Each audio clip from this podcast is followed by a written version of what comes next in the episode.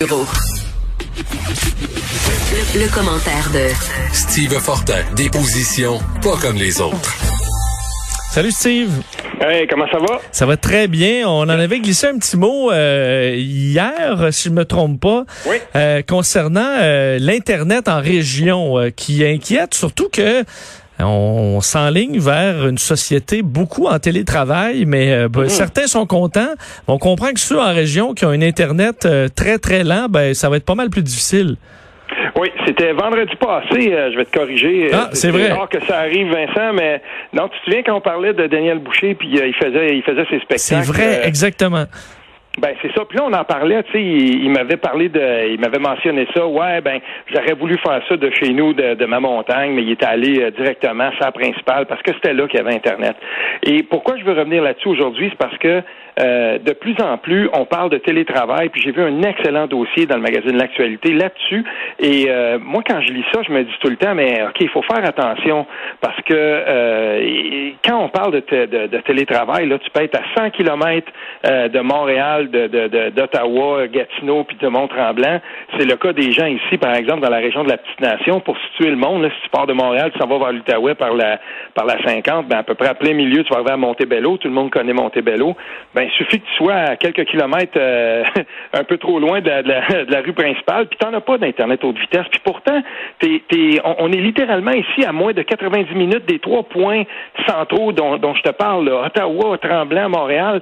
Euh, puis pour, il y a- et c'est trop souvent que je vois des gens qui sont empêchés de pouvoir euh, faire du télétravail euh, de, de ma région. Et c'est une revendication que beaucoup de gens, d'élus locaux ici, de maires euh, euh, de villages, par exemple, euh, c'est une revendication qu'ils portent.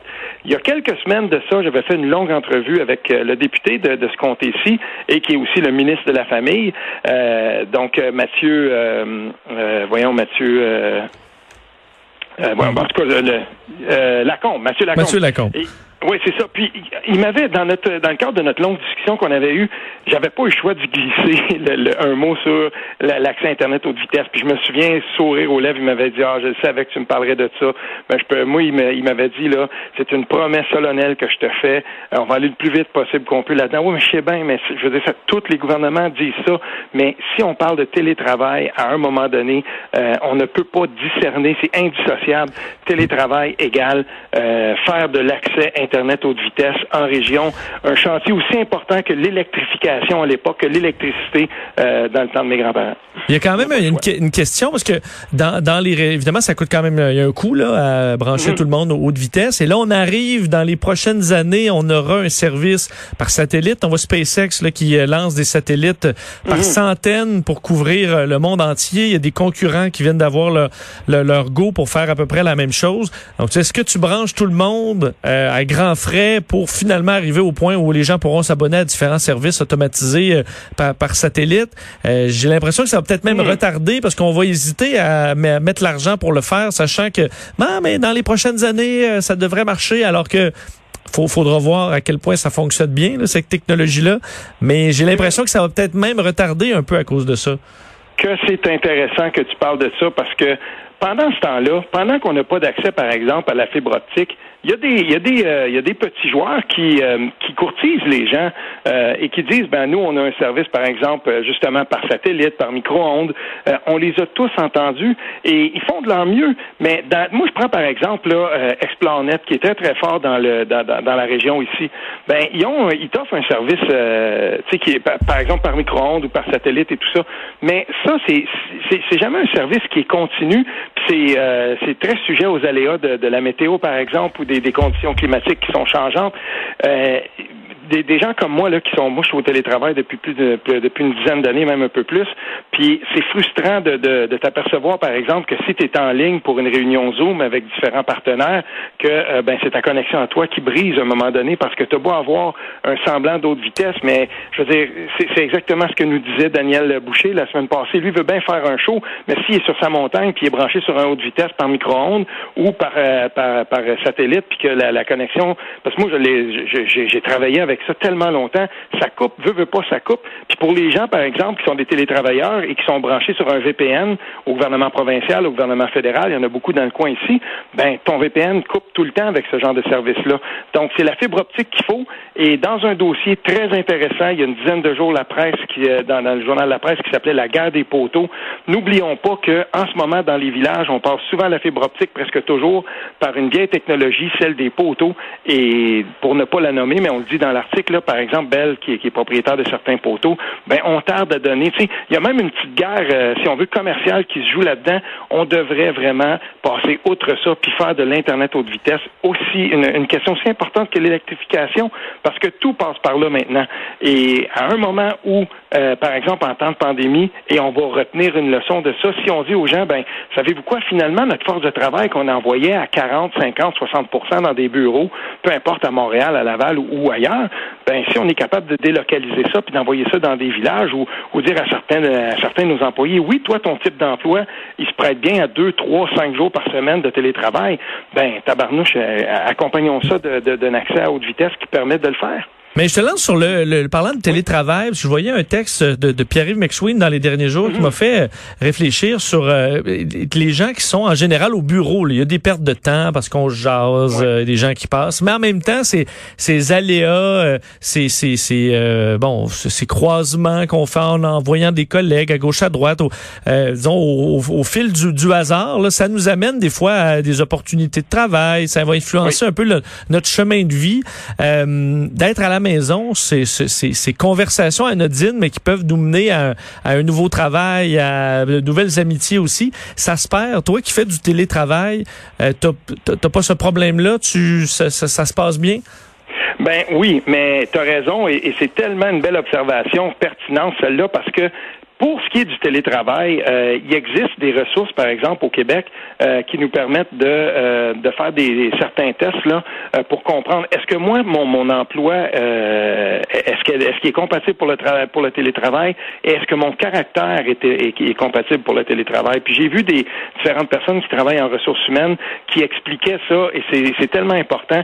C'est une c'est une chose de dire bon ben ok là j'ai été obligé de travailler de la maison, mais est-ce que vraiment je suis je suis complètement satisfait de. Puis est-ce que je me réalise en tant que travailleur euh, quand je suis loin de, des autres? Est-ce que j'ai besoin d'être une journée, deux journées? Puis ou, d'autre part, il arrive parfois que euh, pour certains types d'emplois, euh, le fait qu'on soit capable de tisser des liens puis de faire du réseautage, ben ça fait partie de la job. Ben à ce moment-là, c'est peut-être pas pour toi. Donc c'est sûr et certain que c'est pas tous les emplois, puis c'est pas tous les caractères qui sont compatibles avec le télétravail. Mais dans le cas où ça l'est, de façon complète ou de façon même juste temporaire ou à temps partiel, ben ce serait bien de le de l'explorer. Chaque auto qu'on n'envoie pas de Blainville, de Saint-Jérôme vers Montréal pour quelqu'un, par exemple, qui fait ce chemin-là, si avant il faisait cinq jours par semaine, puis qu'à un moment donné, ben il fait juste euh, deux fois par semaine, trois fois par semaine, c'est même une des avenues les plus intéressantes du point de vue de l'environnement. Donc, il faut regarder ça, mais ne jamais oublier que c'est pas tous les caractères, c'est pas tous les, employés ou les travailleurs qui sont faits pour euh, le télétravail. C'est bien de le noter. Parlons un peu euh, de souveraineté euh, et d'indépendantisme, Steve. Euh, tu parles de blues souverainistes, les indépendantistes qui sont en profonde réflexion. Faut dire que ça fait quand même un certain temps maintenant, mais 2020, c'est quoi être indépendantiste? Ben, en tout cas, il y a beaucoup de questions à se poser. Puis euh, mon ami Louis Cornelier dans le Devoir qui a publié un truc qui était super intéressant. Puis ensuite, ben, je veux dire, euh, on a qu'à lire euh, Mathieu Borcoté, Joseph Facal chez nous, qui aussi ont publié des réflexions hyper intéressantes sur ce que c'est d'être indépendantiste.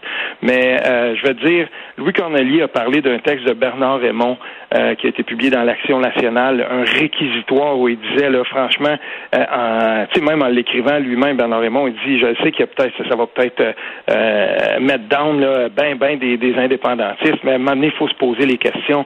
Euh, est-ce que l'indépendantisme, est-ce que l'indépendance du Québec est encore réalisable euh, à ce moment-ci de, notre histoire? Puis dans son texte euh, où il cite justement Bernard Raymond, ben Louis Cornelier, lui, euh, il, il, propose d'autres euh, pistes de lecture et parmi celles-ci, donc un démographe qui explique, tu sais, je veux dire, en, en 71, le poids démographique du Québec était à près de 80% puis on est plus proche de 65-66% de francophones, tu sais, dans, dans, le Québec. Puis plus qu'on regarde ça, ben même la question démographique, le, vieillissement de la population et tout ça, euh, je veux dire, il y a des grosses, grosses questions à se poser par rapport au projet indépendantiste, sa possibilité de le réaliser, comment, euh, par exemple, on place la défense du français là-dedans, puis la, pertinence aussi d'avoir un territoire, un État, puis tous les leviers de l'État. Donc, en ce moment, là, je vais dire, euh, les deux partis indépendantistes à l'Assemblée nationale, euh, je veux dire, on a manqué des bonnes occasions de faire un genre de, de petite convergence. Puis je regarde tout ça, moi, euh, tout indépendantiste que je suis, et j'ai jamais caché. Des fois, je me demande où on est rendu avec ça. Puis en plus, si tu regardes la situation de la course au Parti québécois présentement, euh, ben tu sais, c'est ça, il y, a, bien des gens qui se posent des questions sur le, lequel candidat, puis où on s'en va avec ça, puis est-ce que le Parti québécois va être capable de, euh, par exemple, reprendre le flambeau, puis de s'imposer comme une une, une, une, alternative crédible euh, et, et, même qui pourrait s'approcher du pouvoir.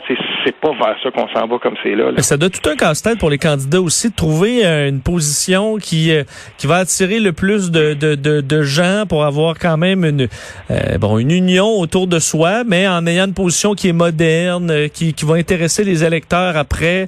Ça doit vraiment pas être évident pour euh, les, les candidats à la course à la chefferie. Ben oui, puis euh, tu sais, je vais revenir là-dessus, je vais me prononcer à un moment donné, j'espère euh, là-dessus, mais peut-être avec toi ou en tout cas plus tard dans, dans, dans, dans, cet automne. Mais quand je regarde en ce moment, en tout cas là, c'est ce que je vois au, au PQ. Je me pose des questions. Je, dois le dire, là, j'ai plutôt des sympathies pour la façon dont Paul Saint-Pierre Plamondon mène sa campagne. Euh, Jusqu'à maintenant, je regarde ses interventions, l'intelligence de son propos, euh, comment il utilise les réseaux sociaux, puis euh, toute l'information qu'il met aussi à la disposition des gens, tous les axes qu'il veut défendre. Là, je veux dire, il y a un programme, tout ça. J'aime comment il fait ça, mais tu sais, en même temps, Sylvain Godreau fait le tour du Québec, puis euh, il y, a beaucoup de choses qu'il dit lui aussi qui m'intéressent. Mais est-ce que ces gens-là vont avoir le coffre pour être capables euh, François Legault et tout ça. Puis je vais te le dire, récemment, j'ai eu la chance de rencontrer Pascal Bérubé, d'avoir une longue discussion avec lui. Puis encore une fois, il est revenu sur, euh, il est revenu avec moi. Il y a des choses que je peux dire, puis il y a des choses qui relèvent de la conversation privée.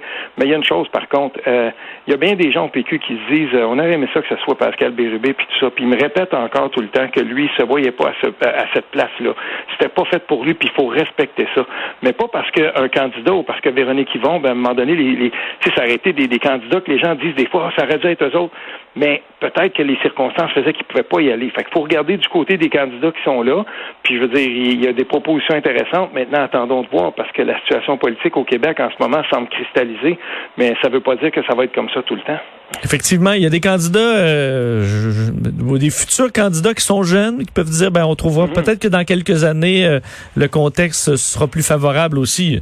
Ben en tout cas, des fois là, je me demande, puis je, des fois j'ai le goût de, de, poser la question. Tu sais, quand Guy Nantel s'est pointé, là, les gens ont dit ouais, tu sais, puis avec toute la la, la drive d'un personnage, d'un personnage public qui avait et tout ça, ça, ça s'est complètement effacé. Des fois, je me demande si, euh, si Guy Nantel même va se rendre au bout de ce processus-là, parce qu'on n'entend plus du tout parler. Et, euh, et je me demande comment il mène sa campagne et tout ça. C'est peut-être juste moi, mais on aimerait beaucoup quand même que Guy Nantel, à un moment donné, se manifeste puis qu'il commence à brasser la cage. S'il y en a un dont l'élan a été freiné complètement par la pandémie, c'est bien lui, parce que lui, il était vraiment sur une lancée.